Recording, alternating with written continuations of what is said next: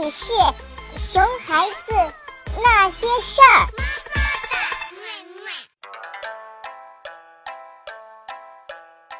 Hello，大家好，我是陈玉，欢迎大家收听本期的《熊孩子那些事儿》。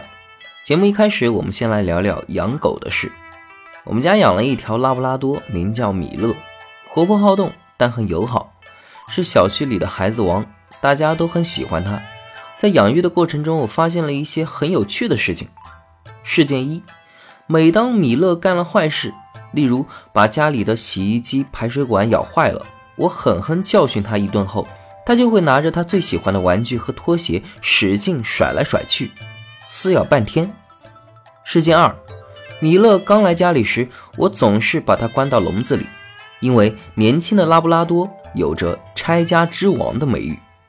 害怕家里被他拆掉，但关了一段时间，我发现，每当把它放出来时，它就好像一个小疯子，到处搞破坏，搞得我精疲力尽。后来我也想通了，只要人不在家，就不管它，看看它能折腾成啥样。结果发现家里还挺有秩序的，并没有我想象的那么混乱，反而米勒的脾气越来越好了。渐渐的，我和他立了好多规矩。反而比关在笼子里时更像个小大人。事件三，以前我总担心米勒会把家里的网线啊、电线啊咬坏，还担心他在垃圾桶里翻东西。但我发现，越是阻止他接近，他反而越是好奇。我一不在跟前，总是搞破坏。后来索性放他探索了。目前除了翻垃圾桶这个动作不可控外，其他我担心的事情，居然在米勒自己探索以后均没有发生。好了，养狗的事情就谈到这里，本期节目到此结束。哈，等等等等等等，啊，一定会有听众向我扔西红柿骂我，你这说的是啥玩意儿啊？好吧，好吧，咱们的节目还没有结束，我们继续。我们为啥要在节目一开始说养狗呢？其实是因为我发现养狗和养小孩啊，有时还真有那么一点相似。就拿第二件事来说，我们家宝宝也是这样的。很多时候我发现，管他越多，我自己越累，宝宝也越不开心。反而很多时候让宝宝自己折腾，我倒省心了。顶多事后多花些时间收拾一下，带宝宝变得顺利许多。举个例子，宝宝的姥姥是一个有轻度洁癖的更年期女性，她最怕宝宝把家里搞乱，所以索性喜欢给宝宝喂饭。但却发现宝宝根本是不愿意吃，一顿饭要花很久。后来在我的劝导下，直接让宝宝自己吃。前面几次我都拽着姥姥在惨不忍睹的饭桌前尽量压住脾气，但没想到几次战争之后，宝宝现在已经吃的有模有样了。好了，说了这么多，今天就是想和各位父母探讨一下，教育孩子控制和放手哪一个更好。其实听了节目前面的内容，想必大家已经有了答案。下面我们就来仔细说说如何放手更加科学。第一，放手不是放任不管。很多父母会误解我们这里说的放手，认为放任不管孩子怎么可以呢？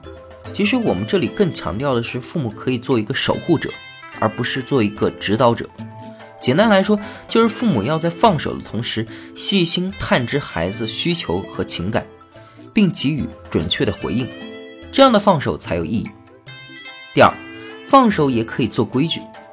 有父母会头疼，你都说放手了，孩子会不会变得没规矩？No No，这个规矩啊肯定是要做的，但不是平常那样通过让孩子感受痛苦，然后为了避免痛苦才遵守规则。我们应该和孩子在愉快中一起建立规则，因为好的规则都是孩子自愿遵守的，而不是因为受到胁迫。要知道，所有有胁迫性质的规矩都是很难长久的。第三，放手可以让孩子远离危险吗？我想这应该是父母最关心的事情了。我给各位的答案是否定的。放手不会让孩子远离危险，但可以让孩子驾驭危险。要知道，在战争中最可能存活下来的战士，一定是经历过战争的战士。对孩子也是一样的，远离危险对他们来说并不是最安全的选择，反而让他们接触危险，发现自己怎么做最安全才是真正的安全。第四，为什么放手对孩子来说远胜于控制呢？还记得最近豆瓣评分极高的电视剧《白鹿原》吗？白嘉轩的两个儿子和女儿就是控制和放手最好的对比。白家大儿子是长子，白嘉轩对他的要求一直是很严格，控制的很好。小时候看起来好像还挺好，长大后发现变成了一个唯唯诺诺、难分是非、遵守规矩的伪君子。相反，白家小女儿由于白嘉轩的舍不得，反而放手让她自己成长，见识广博，有着自己独立的思想，成了很多大事。所以。各位父母，放手和控制，你会选哪一个呢？好了，本期节目到这里就要和大家说再见了。如果您在养育孩子的过程中遇到了什么难题，欢迎向我们节目提问。关注微信公众号“优十二育儿”即可与我们节目互动留言。感谢本期撰稿人彭林老师。最后，感谢您的收听，咱们下期再见。